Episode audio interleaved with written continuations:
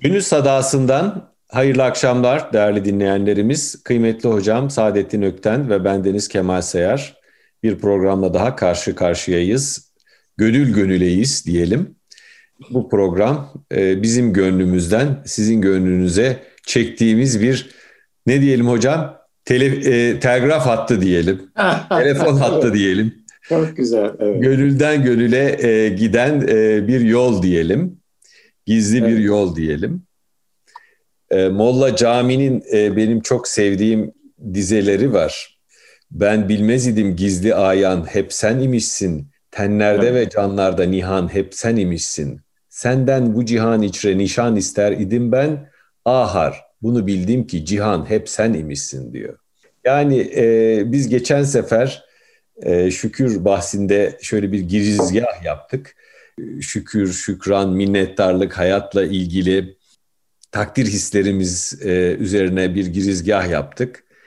E, şükran e, duygusu aslında iyiliği takdir etmek, iyiliğin bize nereden ulaştığını, nereden kaynaklanarak geldiğini bilmek, bize iyilik eden insanlara minnettar olmak, bizi bu dünyaya bilinçli bir varlık olarak gönderen e, Rabbimize, yaratıcımıza karşı şükür duygumuzu e, ifade edebilmek ve tevazu içinde kendi benliğimizi arkaya çekerek, geriye çekerek daha büyük bir bütünün e, bir ufak zerresi olduğumuzu hissedebilmek demek.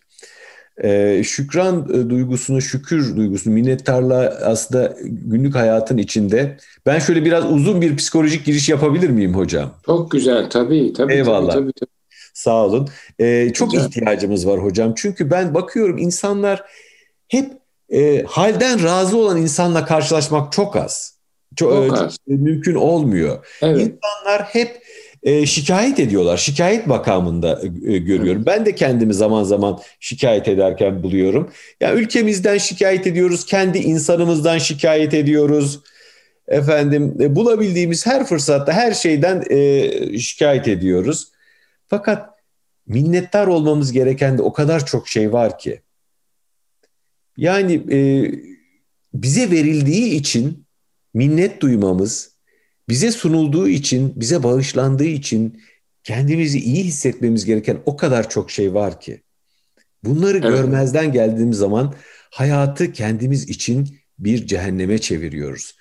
Milton'ın e, Kayıp Cennet'te meşhur dizeleri vardır. Akıl der e, cenneti cehennem, cehennemi cennet kılabilir. Kendi mekanı kendi oluşturur. E, hani geçen programda bahsetmiştik. Mevlana da buna benzer bir şey söylüyor. Gül e, düşünürsen gülsün, diken düşünürsen diken. Evet, diyor. evet. E, yani biraz sahip olduklarımızdan dolayı minnet duymayı ve olumlu duyguları büyütmeye bir defa izin vermemiz lazım. Kıskançlık, kızgınlık, pişmanlık gibi olumsuz duyguları belki şükürle, şükranla, minnettarlık hisleriyle izale etmemiz e, lazım. Minnettar olabildiğimiz zaman hayatın zorluklarına daha iyi tahammül edebiliyoruz. Zorlukları daha kolay e, aşıyoruz. Kendimize daha çok e, itimat ediyoruz. İtimadı nefsi daha yüksek oluyor. E, bazı e, zor tepeleri e, daha kolay aşabileceğimize inanıyoruz. E, ve e, netice itibariyle insanlarla aramızda çok daha güzel bir bağ kurmuş oluyoruz. Kainata da bambaşka bir gözle bakmış oluyoruz. İmam-ı Şibli'nin çok güzel bir sözü var. Diyor ki e, şükür nimeti değil, nimeti vereni görmektir. Eyvallah. Evet. Vereni gördüğümüz zaman zaten varoluşun başka bir alanına... Bütün, e, bütün mesele o zaten evet. Değil mi? Evet. Ben böyle bir girizgah yapmış olayım. E, buyurun. Tahassüslerle ilerleye, ilerliyoruz zaten. Böyle tabii yani o İmam-ı Şibli'den devam edelim. E, teşekkür yani bir insan size bir iyilik yaptı. En azından bir tebessümle selam verdi. E, teşekkür etti. Siz teşekkür ettiniz. Hı hı. E, o esasında yani o verdi ama o bir vesileydi. Esas o selamı verdiren var onun arkasında esas. Evet. Esas fail. O faili görürseniz ve o e, size iyilik yapan insan, size minnet duyduğunuz, duymak durumunda olan insan da o failin kendisini yönlendirdiğinin bilincinde olursa işte o zaman iş çok tatlılaşıyor. Tabii. Ben bu işte son zamanlarda e, biraz medyaya bakıyorum, biraz kitap okuyorum, biraz düşünüyorum. Zannederim bizim yanlışımız şurada.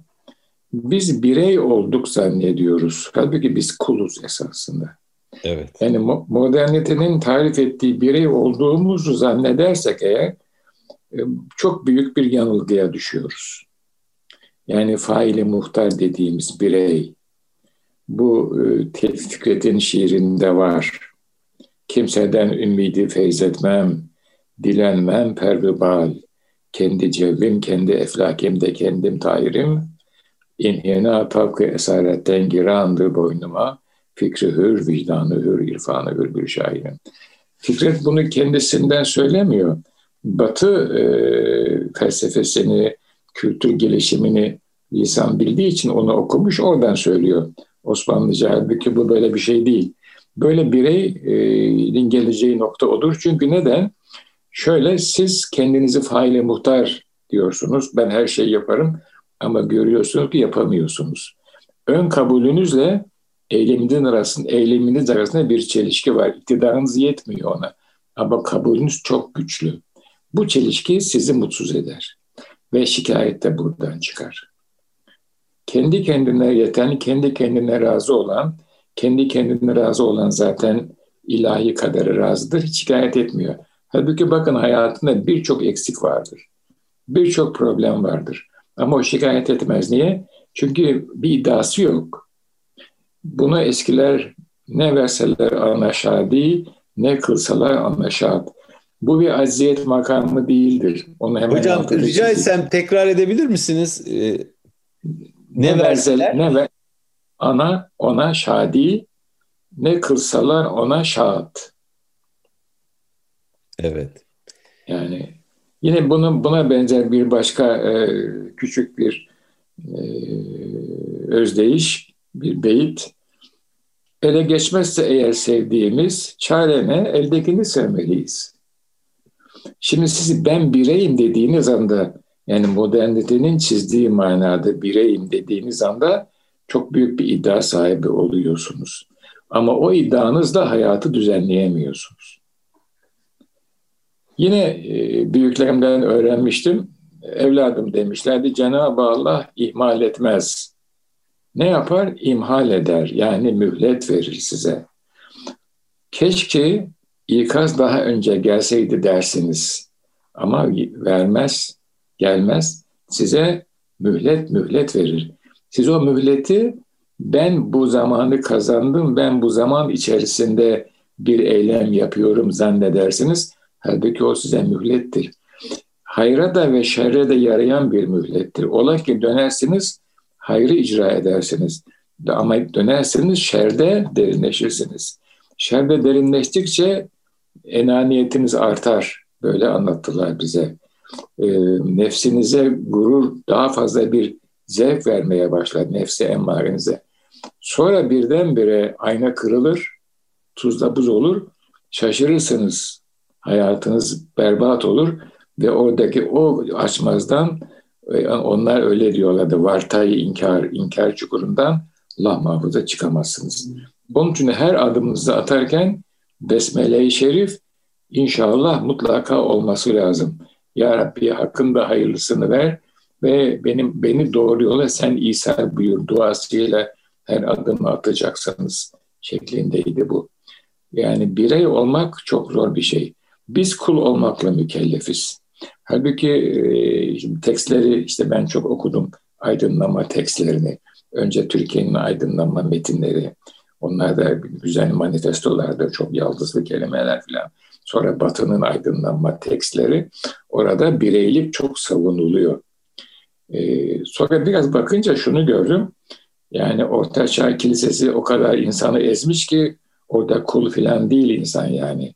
Çok ciddi manada bütün yeteneklerinden variste kılınmış, alınmış, soyutlanmış. Adam ona karşı çıkıyor. Bir Müslümanın böyle bir şey, bir macerası yok. Bir Müslüman, e, Necip Fazıl Bey'in şiirini hatırlayın. Sonsuzluk kervanı peşinizde ben diyor. Köleniz olmakmış gerçek hürriyet. Burası çok mühim. Köleniz olmakmış gerçek hürriyet. Neden böyle söylüyor? Çünkü her türlü dünya takidatından kurtuluyorsunuz. Allah'a kul olduğunuz zaman her türlü dünya kayıtlarından sizi vareste kılıyor, hür kılıyor, özgür kılıyor. Niye? Eğer diyor bak kulum bana diyor bir adım gelirse ben ona on adım giderim. Ben onun tutan eli, yürüyen, ayağı, duyan, kulağı, gören gözü olurum diyor yani. Ne, nasıl oluyor bu? Esma ile oluyor işte. Esma siz üzerinde tecelli ediyor. Onun için bizim bu çağda yaşayan Müslümanların yapacağı şey kul olmaktır. Birey olmak değildir. Benim gördüğüm, anladığım bu. Son günlerde de çok böyle üzerime geliyor hadisat, e, medyadan takip ediyorum vesaire. Biz kuluz, birey değiliz. Modernitenin anladığı manada birey değiliz. Onu da altını çizeyim. İnsanız ve kuluz. Individual değiliz. Ferdiyetçi değiliz biz. Böyle olduğumuz zaman e, rahat rahat ediyoruz. Büyük bir irade var. O iradeye teslim söz, söz oyunu e, yapabilir miyim müsaade ederseniz? Rahatlıkla. Buyurun efendim. e, şimdi İngilizce üzerinden e, bir söz oyunu yapacağım. Individual değiliz çünkü individual değiliz.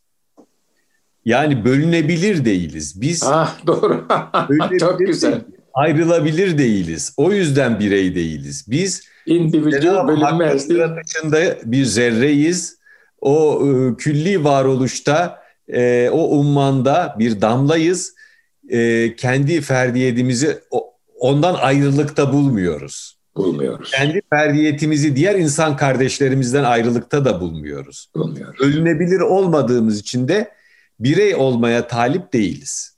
Evet. Ee, şeyde e, söyledikleriniz e, içinde şu, şunun e, ehemmiyetle vurgulanması gerektiğini düşünüyorum. Şimdi kul olmak deyince böyle sanki düşük bir e, kategori, e, aydınlanmacı Aa. düşünürler. Kimin kimin kulu olacağımız çok mühim burada. evet.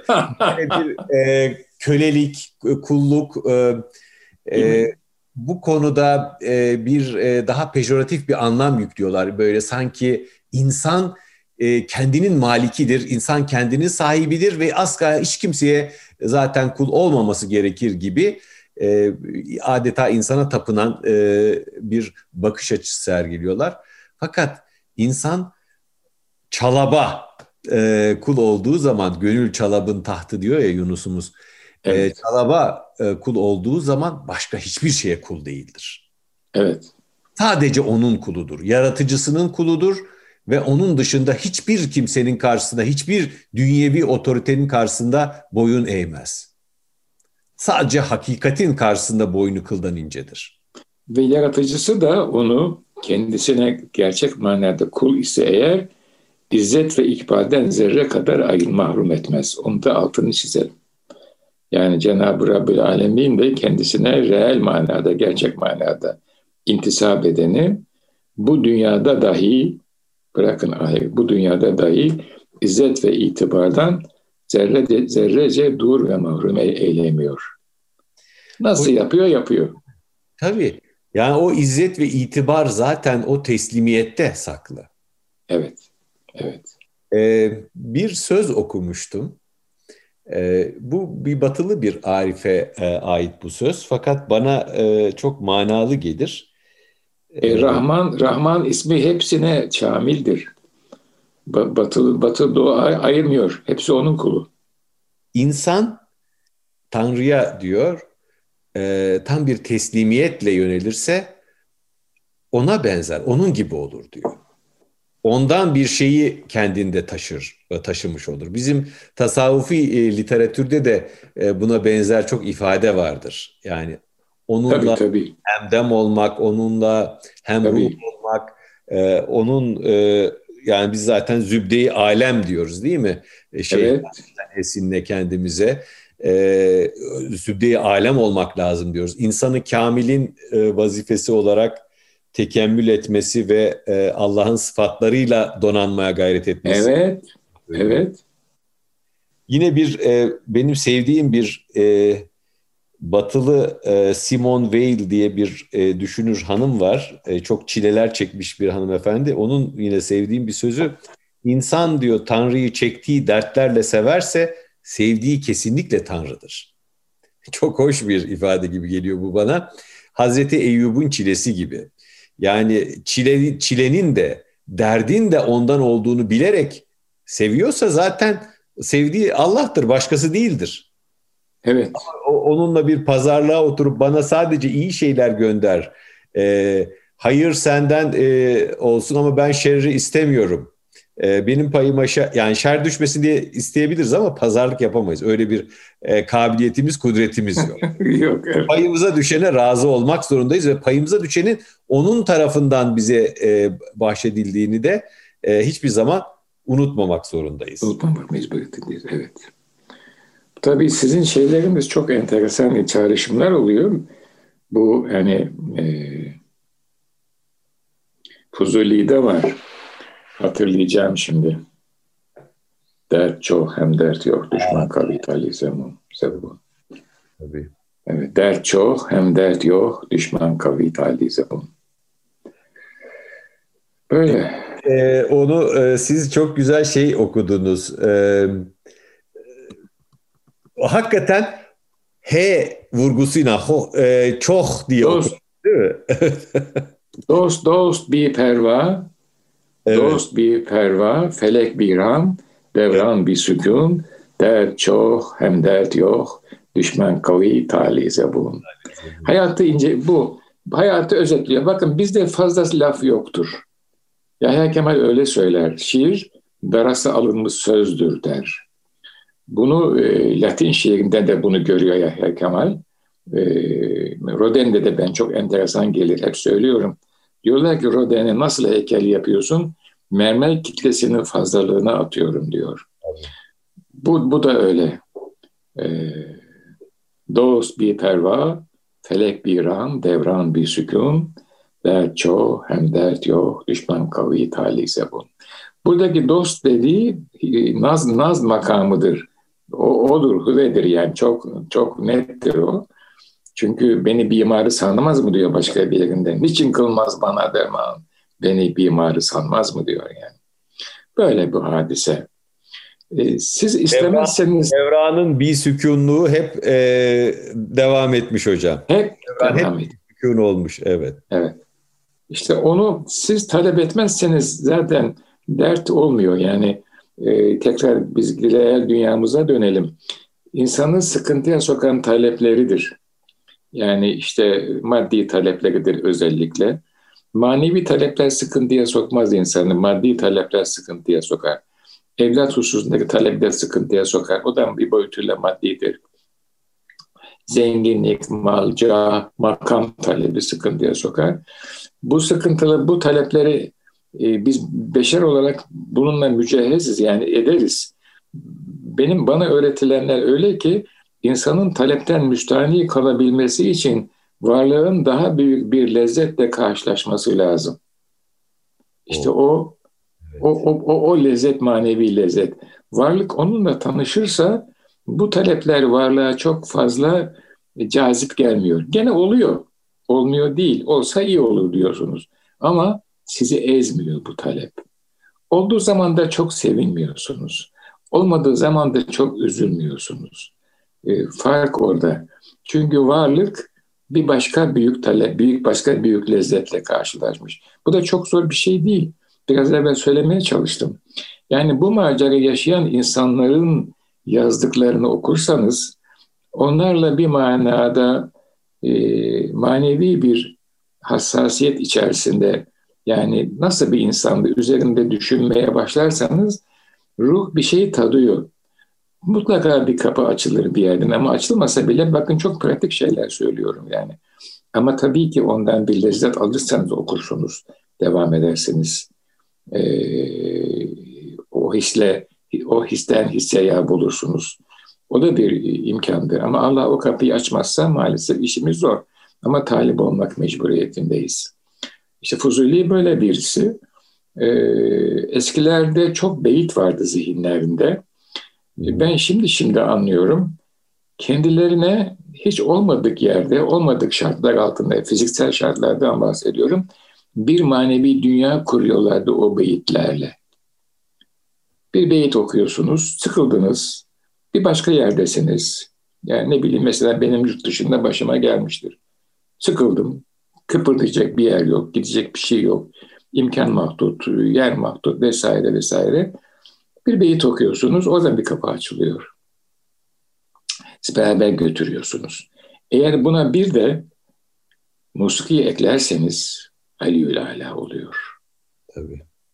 Ben mesela bu korona günlerinde biraz evvel içeride hafif bir çay içtim. Şöyle bugün bugün Datça'da sema kapalı ama e, Hicaz'dan bir ilahiye başladım.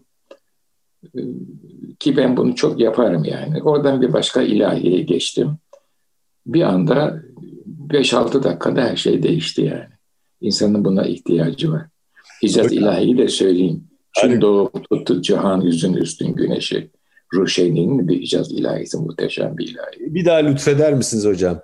Gün doğup tuttu cihan yüzün hüsnün güneşi. Kim ola sevmeye bu veçile sen mahüveşi. Nutuk, nutuk uzun da ilahi dört satırını almış bunun. Ee, Beddua verdine ve leyl okuram sümbülüne Ruşeni ver, virdi budur küllü gadatin vaşi. Ömer Ruşeni Aydınlı. Halvetiye meşayihinden. Bu güzel bir Hicaz ilahi. Sonra bir Rumeli ilahisi ekledim peşine. Ah olaydım ben de derviş olaydım. Bir de küçük espri yaptım kendi kendime. Bunu okuyan Rumelililer, Kosovalılar, Arnavutlar ben da derler. Ben de demezler. ben de ah olaydım ben da derviş olaydım. Dervişin kadrini ben da bileydim dedim. Böyle bitti işte hadise. Bir anda hava değişiyor aziz. Tabii. Eskiler onun için bu işleri e, mahfuzatta götürürlerdi. Kitap defter olmaz, mahfuzatta olacak bunlar yani. Hepsi iyi kötü beyit bilir, e, terennüm de bilirlerdi yani. Solit sesi değil, mühim değil. Kendini bir dünya çiziyor. O maneviyattan o anda e, hissesini alıyor diye düşünüyorum şimdi. Ya böyle. Bu bir e, psikolojide bir tabir var. Bizim e, geçen seneki programlarımızdan birisinde yine gündeme gelmişti. Okyanus vali duygu e, diyor. Bu e, Aa, bu çok enteresan bir şey. Evet, işte e, yani manevi lezzet insana okyanus vari bir duygu veriyor. E, sonsuzluktan bir tat çalınıyor ağzınıza. Değil mi? Son, sonsuzluğu bir an yakalıyorsunuz. Dış alemle bütünleşiyorsunuz, yaratıcınızla bütünleşiyorsunuz. Hayat yolculuğunuzun bir anlamı oluyor birdenbire. E, işte yani bu ilahiler olsun, e, varlık üzerine düşünmek olsun, şükretmek olsun e, insana bu okyanusvari duyguyu tat, e, verdiği için e, dilimize bir e, lezzet çalıp geçiveriyor. Evet. E, ve o, o lezzet de başka dünyada hiçbir şeyden mukayese edilebilir gibi bir şey değil sanki hocam. En azından hafifletiyor şeyi. Yani sizin etrafınızdaki, sizin hissettiğiniz çemberi yani hayat yükünü bir anda yok farz ediyorsunuz. Bir tekrar yenilenmiş bir şekilde devam ediyorsunuz hayatınıza. Müthiş bir yani hani şimdi şarj diyorlar ya yine pili şarj ediyorlar. Onun gibi bir şey oluyor yani. Çünkü bu hayat yükü çekilecek. Bunun bundan kaçış kurtuluş yok. E bunu nasıl çekeceğiz? İyi tarafından görerek çekeceğiz. İşte bu beyitler şimdi mesela bu beyitler anneannemde de vardı. Annemde de var. Küçük kıssalar insanını sıkmaz. Küçük atasözleri. Mesela annem çok söylerdi. Babama da sonra da bana da. Gün doğmadan neler doğar. Değil mi? Yani bir gerilim olmuş diyelim ki bir sıkıntı olmuş vesaire.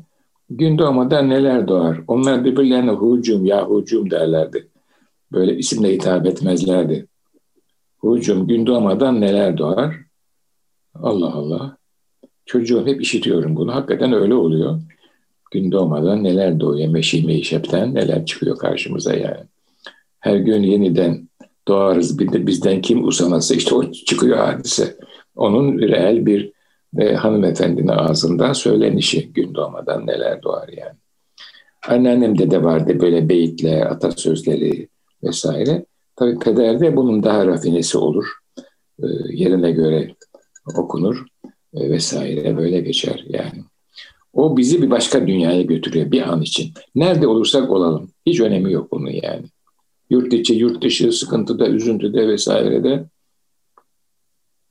Ben, yine aklıma geldi mesela cenaze işte e, eş dost tabii gidiyor. Yadında mı doğduğun zamanlar sen ağlar edin gülerdi alem. Bir öyle ömür geçir ki olsun mevtin sana hande halka matem. Yumuşatıyor bir anda hadiseyi. Tabii. Aksi halde işte ışıklar içinde yat bilmem ne filan. Nur kelimesini de kaybettik yani azizim yani. Sormayın, sormayın. Seçtiğimiz metaforlar, kelimeler dünyamızın e, işaretleri oluyor, köşe taşları oluyor.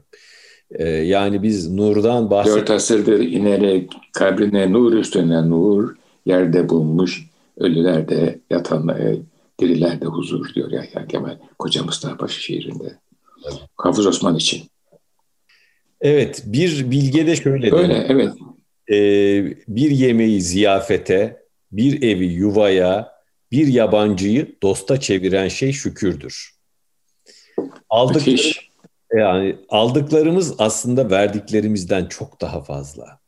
Tabii. Yani bağışlanan bizim cebimizden çıkandan, gönlümüzden çıkandan çok daha fazla. İnsan bunu fark ettiği an şükran duyması, şükür duyması gerektiğini hissediyor.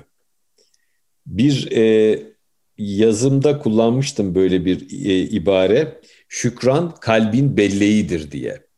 E, yani duyguların belleği de şükürdür, şükran duymaktır, teşekkür etmektir. Bize hayrı, iyiliği dokunmuş insanları güzellikle yad etmektir. Onları hatırlayabilmektir güzel bir duyguyla.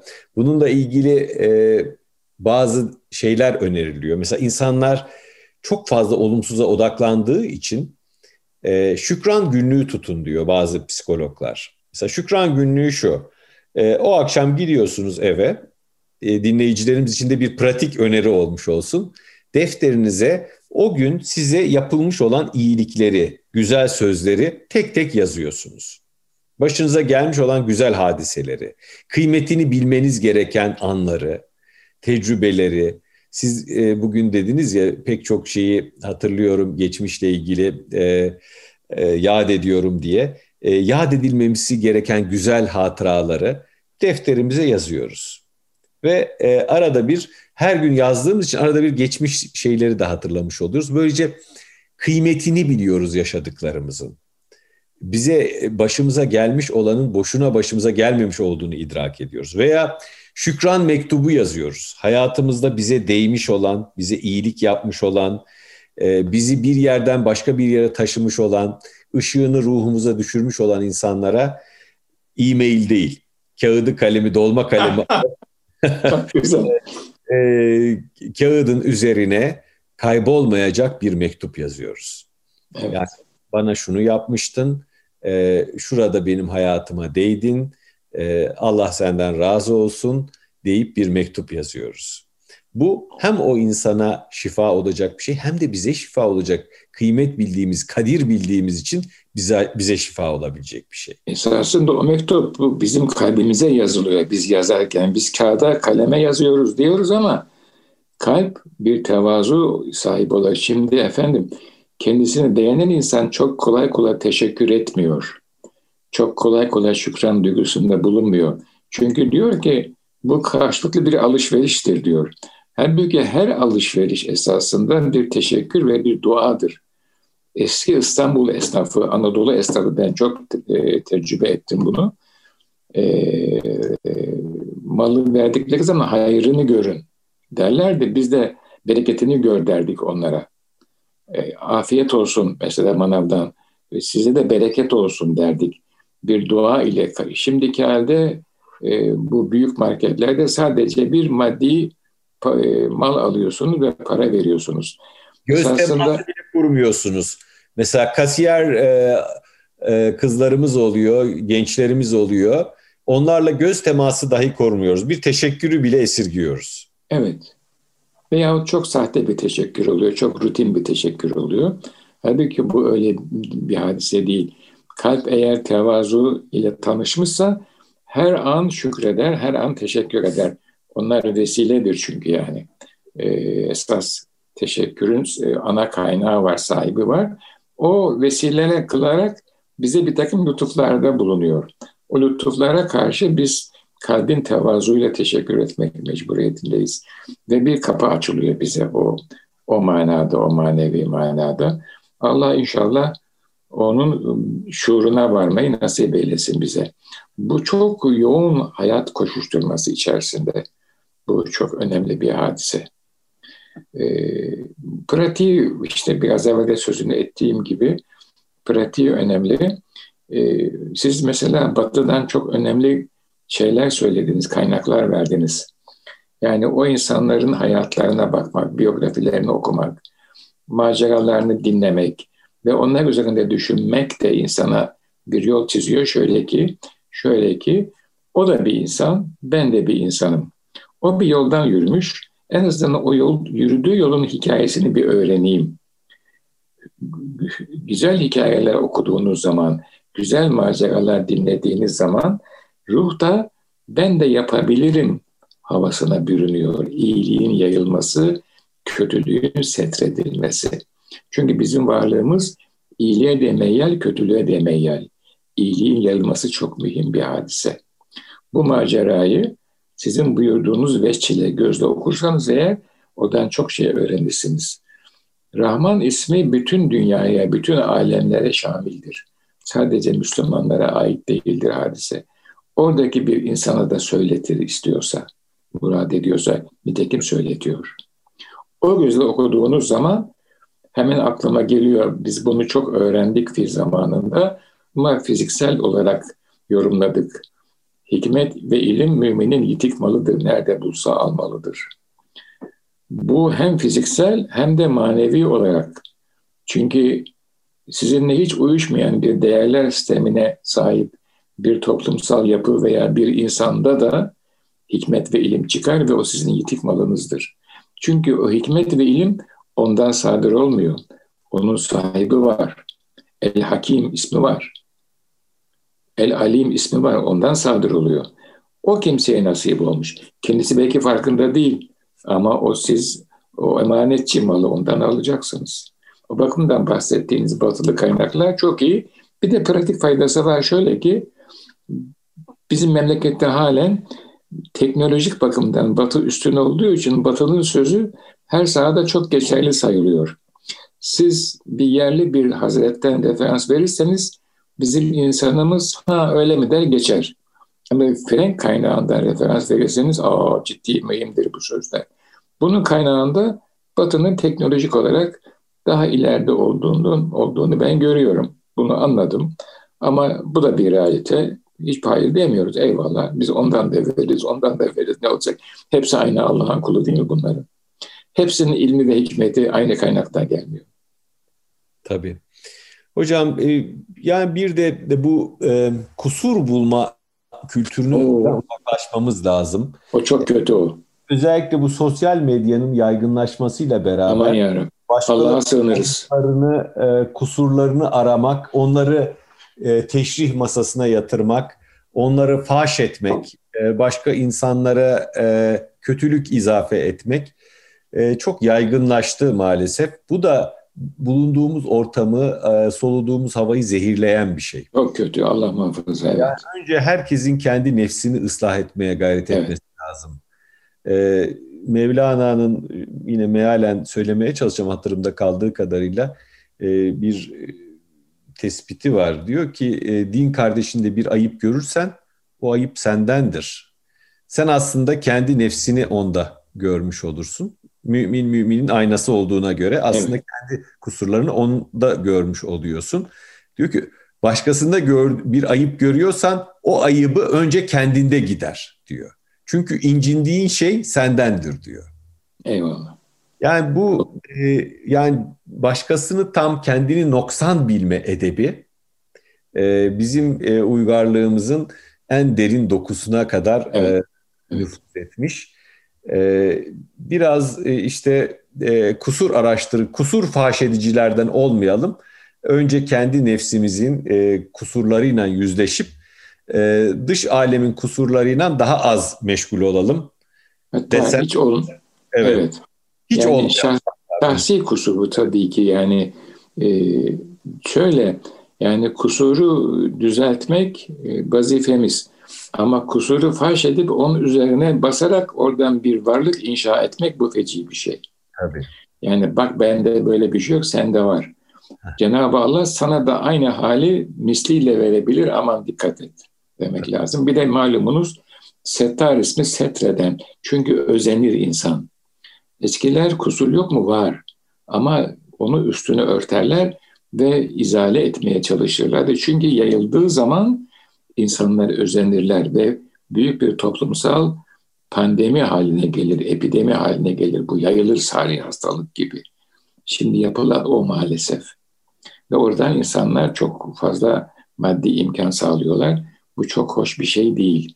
Onun için mümkün mertebe ya hafız ismine e, sığınarak, iltica ederek önce kendimizi, kendi varlığımızı muhafaza altına alacağız.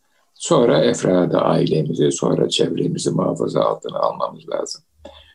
Ee, o, o feci bir şey.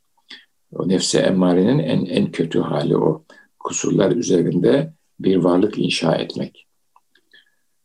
Tabii. Böyle bir hadise. Allah muhafaza buyursun diyelim. Rahmetli Fethi Gemuhluoğlu'ndan çok sık bahsedersiniz. Ee, Allah rahmet eylesin. Mesela ona baktığım zaman ben onda da bir insan kuyumcusu görüyorum. Ee, insanı e, sahip olduğu cevheri yakalayan ve o cevheri işleyen bir e, zat. Evet. evet. E, kötü tarafını görmüyor. Ondaki yükselme istidadını görüyor. Yani bizlerin de e, insana baktığımız zaman yükselebilecek e, tarafıyla meşgul olmamız lazım. E, insanı yükselebilecek her an e, yükselebilecek bir varlık olarak mütalaa etmemiz, bir zübdeyi alem olarak e, görmemiz ve e, olabildiğince onu iyiye çağıracak, iyiliği onda çoğaltacak taraflarıyla meşgul olmamız lazım gibi geliyor. Aynen öyle. Bir küçük anekdot hani çağrışımların programı ya bu. Evet. Ee, Aziz Efendi merhum yani Abdülaziz Hayri Bekkin Hazretleri ben tabii bunu işittim kendisine mülaki olmadım olamadım zaman itibariyle. Bir müridinde bir suya hal görmüş.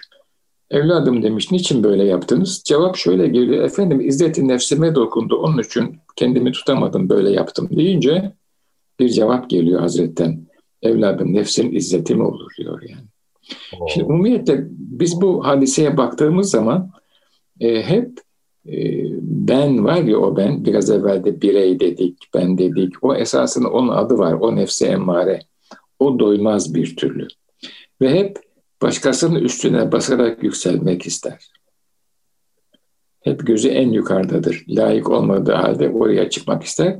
Bunun da en kolay yolu başkasının kusurlarını faş etmek, onun üzerine basarak yükselmektir. Halbuki onun belki çok daha fazlası kendisinde vardır. Bir de e, bir de Allah muhafaza aynı hali size de giydiri verirler farkına bile varmazsınız. Sonra dersiniz ki benim başıma bu hal niye geldi? E siz daha evvel bu hale düşmüş birisi üzerinde maalesef bir varlık denemesi yaptınız. E, o da e, size şimdi geri döndü yani. Bunları çok dikkatle ele almak, üzerinde çok düşünmek, tefekkür etmek ve e, şükürle tevazu birbirine kardeş biraz evvel öyle buyurdunuz çok doğrudur o. Mütevazi bir kalp teşekkür edebilir. Aksi halde e, ben yaptım o da karşılığını verdi der. Halbuki karşılıksız yapmak ne kadar güzel bir şey. Ve karşılığı hiç kimseden beklememek. Ne kadar hoş bir şey. Biraz evvel de siz temas ettiniz. Sonsuzluğa açılan bir kapı insan üzerinde. Karşılığı beklemeden kalbin bir, bir hassasiyeti tanıması. Şimdi, ee, bir kitap e, mütalaa ediyorum bugünlerde. E, Şiddete karşı siyaset Gandhi anı diye. E, orada bir iktibas var. E, çok hoşuma gitti bu. E, müsaade ederseniz kitap önümde oradan okuyayım. Estağfurullah. Estağfurullah. Diyor ki arkadaşlığın sınanması ihtilaf halindeyken yardım etmektir ve bu kayıtsız şartsız yardımdır. Karşılık gerektiren işbirliği bir ticari sözleşmedir ve arkadaşlık değildir. Şartlı işbirliği içine yabancı maddeler karıştırılmış çimento gibidir, tutmaz. Mahatma Gandhi'nin bir sözü. Yani işte günlük ilişkilerde, dostluk ilişkilerinde, arkadaşlık ilişkilerinde, yarenlik ilişkisinde menfaat olmaz. Orada fedakarlık ve feragat olması lazım. Evet, evet. Sizin az önce buyurduğunuz gibi e, Estağfurullah. Yani bu e, karşılıklılık e, bir menfaat gözetme şeyi girdiği zaman hani Cemil Meriç'in çok bilinen bir sözü var ya iyilik yapan mükafat bekliyorsa tefecidir diyor. Tefeciliğe giriyor. Biraz öyle oluyor evet. Evet. Allah... Tabii şimdi Hazret bilgi olduğu için böyle vurucu konuşuyor yani. Tabii. Çok sert bir, ama yani böyle akılda kalması için yani. Çok güzel. Evet. Kıymetli hocam e, bir programın daha sonuna geldik. Gönlünüze bereket. Sağ olun, var olun. Eyvallah efendim sağ olun. Teşekkür ediyoruz. Allah'a hamd ediyoruz, şükrediyoruz. Bu yaşımızda böyle imkanları bize lütfu kerem eylediği için e, ne yapalım? Biz de işte böyle elimizden geldiğince büyüklerimizden duyduklarımızı yaşımızın getirdiği bir birikimle aktarmaya çalışıyoruz. İnşallah faydalı olur diye düşünüyoruz. İnşallah hocam. Çünkü niyaz ediyoruz aynı zamanda. Niyaz ediyoruz. Söz kalpten kalbe e, gider ve orada çoğalırsa anlamlı. E, kalpten kalbe giderek etkisini artırıyor. E, inşallah kainatta sarf edilmiş hiçbir söz boşa gitmiyor. Bizim sözümüzde hayırlı sözler arası. Sizin sözünüz, bizim sözümüz inşallah birbirine katılarak hayırlı, yarın bir gün hakkımızda olumlu şehadet edecek sözler. İnşallah.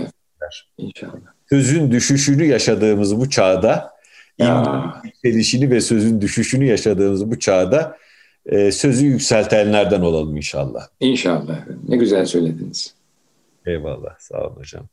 Kıymetli dinleyenler, e, Erkam Radyo'da Gönül Sadası'nı dinlediniz. E, değerli hocam Saadettin Ökten ve bendeniz Kemal Seher hepinize hayırlı akşamlar diliyoruz.